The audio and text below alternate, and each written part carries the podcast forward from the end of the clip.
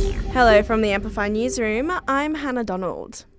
Overseas, US police have confirmed they've executed a search warrant in relation to the unsolved murder of rapper Tupac.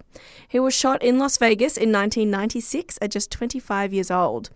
Officers have served a search warrant in the nearby city of Henderson. It's unclear where they were looking or what they were looking for.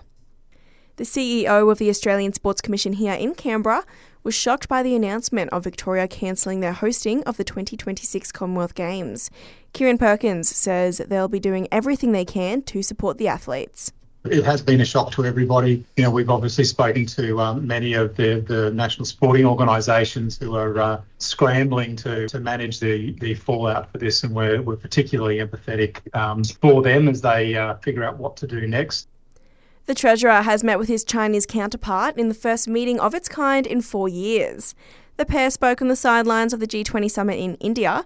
Jim Chalmers has told the ABC he has requested Beijing's trade restrictions on Aussie goods to be lifted before the Prime Minister visits later this year. I'm certainly happy to share that I relayed uh, our very firm interests here.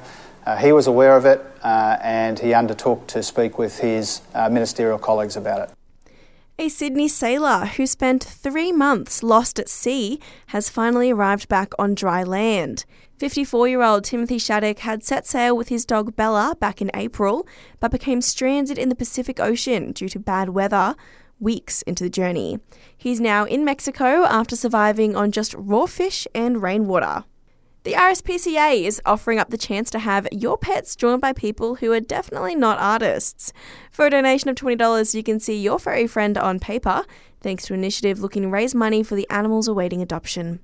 RSPCA ACT CEO Michelle Robertson says it's not just financial donations the organisation needs, but adoptions. We have some animals that have been in our care for a very long time. Our adoptions are down. So if you are interested in adopting, please come and see us. And Taylor Swift has broken another Billboard record. She now has more number one albums in the US than any other female artist, 12 in total, thanks to her re record of Speak Now, hitting the top spot. And that's the latest in news. We'll have another update for you right here around lunchtime.